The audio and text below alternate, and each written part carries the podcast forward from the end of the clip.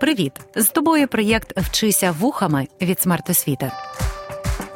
Вчитись можна не лише за столом чи партою, можна в потязі, автобусі, під час прогулянки чи лежачи у ліжку. Просто слухай і вчися. Вітаю! Мене звати Вінницька Наталя. Я вчителька української мови та літератури. Сьогодні систематизуємо знання з пунктуації, а саме повторимо поняття пунктуаційної норми та пунктуаційної помилки. Пригадаємо розділові знаки, розглянемо правило вживання тире між підметом і присудком у простому реченні. Агов, що це за чоловік чекає на відправлення пароплаву Карнак? Отакої. Мені здається, що я його впізнала. Ви ж детектив. Геркулес Пуаро. Еркюль Пуаро. Зазвичай я не нищу левів. Так, Еркюль Пуаро один з найвідоміших вигаданих детективів, знайомий за романами, оповіданнями та їхніми екранізаціями літературний персонаж англійської письменниці Агати Крісті. Хто, як не він, допоможе розплутати клубок таємниць розділових знаків?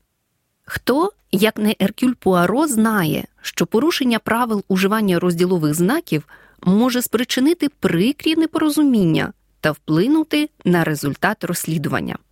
Як от у реченні приховати злочин не можна, кома, розкрити. Інша позиція розділового знака докорінно змінить його зміст. Приховати злочин, кома, не можна розкрити. Але для Еркюля не існує таємниць, та всі злочини, за розслідування яких він береться, будуть розкриті. Тож прямуємо разом. Нагадаю, що слово пунктуація походить з латинської мови від пунктум, тобто крапка, і означає розділ мовознавчої науки про розділові знаки. Власне, пунктуаційна норма це система правил уживання на письмі розділових знаків, а їх, пригадаємо, немало. В українській пунктуації використовуємо такі основні розділові знаки, як крапка. Наприклад, ми вас не звинувачуємо. Крапку поставлено в кінці розповідного речення. Знак питання найулюбленіший розділовий знак справжнього детектива. Наприклад, у наступному виразі Пуаро знак питання буде стояти в кінці питального речення. Слухай. Отже, медам і місьє, питання. Кому цей злочин буде вигідним? Кому цей злочин буде вигідним? Знак питання. А ще є знак оклику. Зверни увагу на такі слова.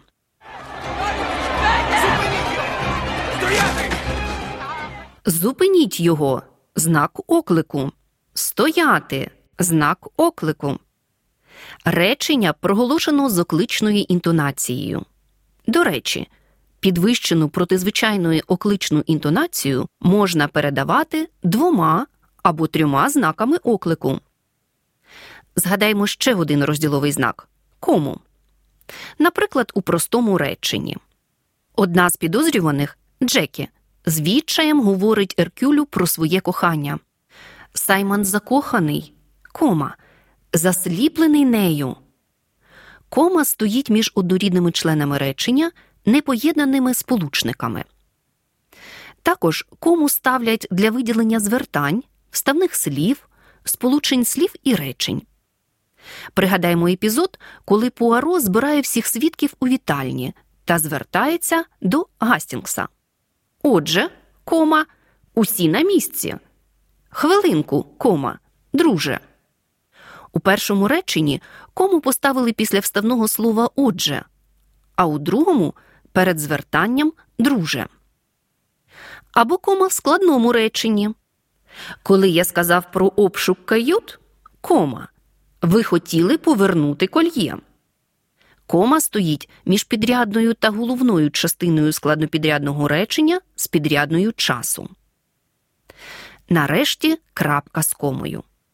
Цей розділовий знак зустрічаємо між частинами безполучникового складного речення, особливо тоді, коли вони досить поширені або всередині них уже є розділові знаки. Або крапку з комою можемо поставити між досить поширеними однорідними членами речення, особливо тоді, коли всередині хоч би одного з них уже є коми. Красномовно ілюструє другий випадок приклад речення про знахідки помічника Пуаро. Там Гастінгс знайшов такі речі двокрапка. По-перше, кома, шматочок зеленої тканини, крапка з комою. По-друге, кома, пляму на килимі біля вікна. Ще раз крапка з комою. По-третє, кома, порожню коробку від снодійного. Між однорідними членами речення поставимо крапку з комою. У цьому реченні є ще один розділовий знак, який слід пригадати двокрапка. Її поставлено після узагальнювального слова речі перед однорідними членами речення.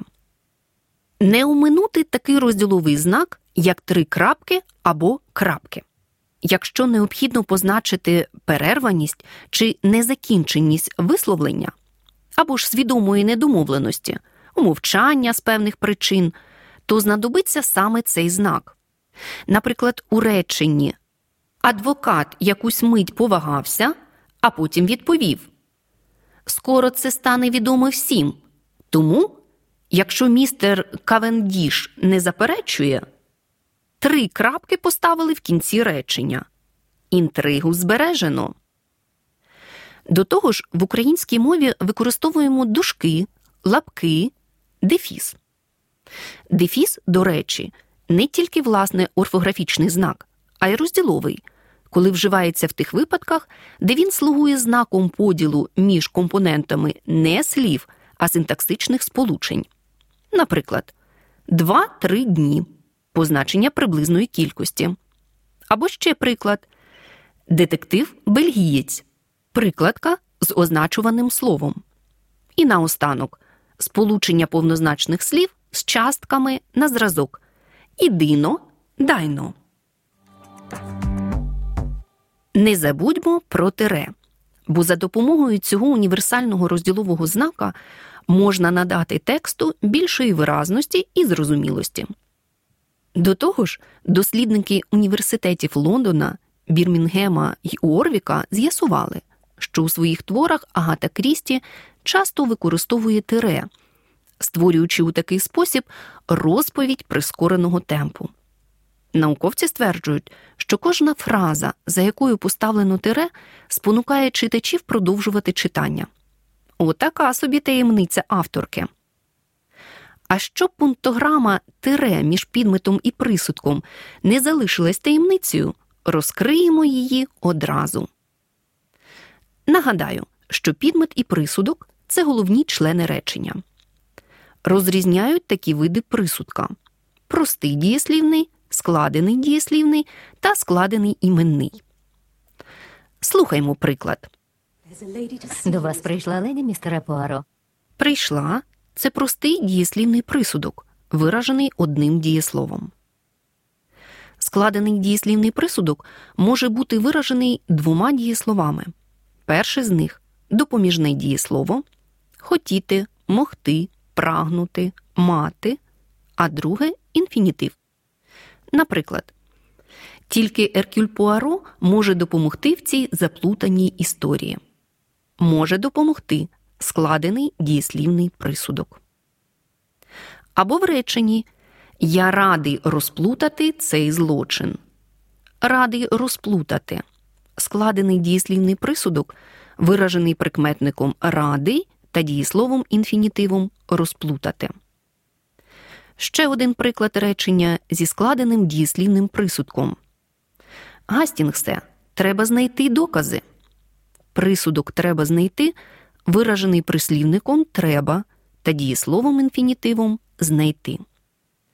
Складений іменний присудок, виражений дієсловом зв'язкою є або дієсловами ставати, здаватися, вважатися та іменною частиною мови іменником, прикметником, числівником, займенником або дієприкметником. Наприклад, Джон адвокат.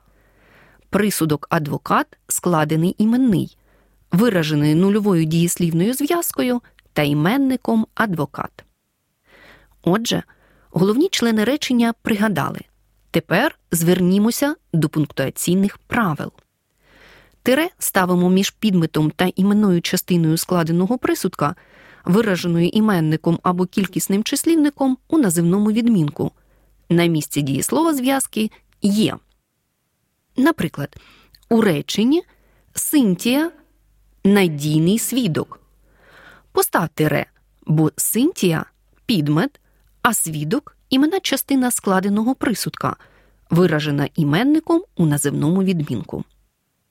Ще приклад 5 і 5 10. Імена частина складеного присудка виражена числівником у називному відмінку. Тому став тире на місці дієслова зв'язки є. Зазначу, що потреба в тире посилюється за наявності в реченні зіставлення. Наприклад, його брат приватний детектив, а сестра адвокат. У реченні два тире між підметом та іменною частиною складеного присудка детектив адвокат. І знов правило між підметом і присудком став тире, коли один або обидва з цих членів речення виражені інфінітивом. Наприклад, як у прислів'ї життя прожити, не поле перейти. Або одне з правил Еркюля Пуаро застосувати логіку та дедукцію, розкрити злочин.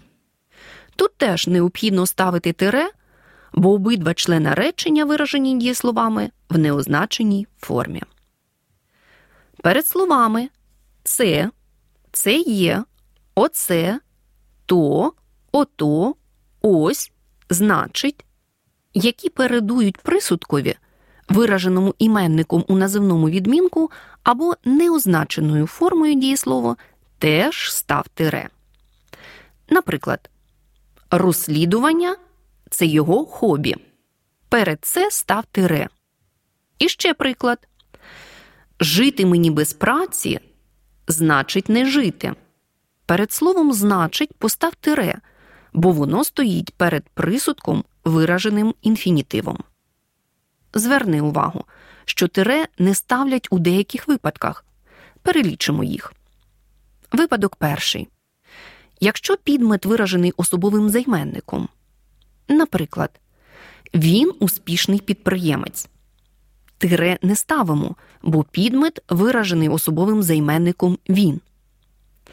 Але в разі спеціального наголошування на ознаці, вираженій присудком, та інтонаційного виділення його зв'язку з підметом, особливо в разі протиставлення, тире можемо ставити. Наприклад, я письменник, а не журналіст. Після особового займенника я поставили тире, бо наголосили на присудку письменник. До того ж, є протиставлення, а не журналіст. Випадок другий. Перед присудком, вираженим порівняльним зворотом зі сполучниками як, мов, наче, неначе, тире не ставимо. Наприклад, ніч як казка. Між підметом і присудком тире не став. Випадок третій. Перед присудком, вираженим іменником із заперечною часткою не, тире, звичайно, не ставимо. Серце не камінь. Не камінь. Присудок виражений іменником із заперечною часткою, тому тире не став. Випадок четвертий. Перед присудком, вираженим прикметником, дієприкметником, присвійним займенником, порядковим числівником, тире не став. Ваша думка слушна, міс Мері. Присудок слушна виражений прикметником, тому тире відсутнє. І на завершення випадок п'ятий. Якщо між підметом і присудком є вставне слово, тире не ставимо. Наприклад, у таємничій пригоді в Стайлзі Пуаро запитує міс Ролстон. Місіс, напевно, сестра леді Тедмінстер. У реченні є вставне слово напевно, яке виділимо комами з обох боків, тому тире не став. Отже, урок добігає кінця. Читайте світові бестселери детективного жанру. Не оминайте книги українських авторів та авторок, вивчайте українську мову. З вами була Наталя Вінницька, учителька української мови та літератури. Проєкт Вчися вухами творить громадська організація Смарт Освіта за підтримки Educo Foundation.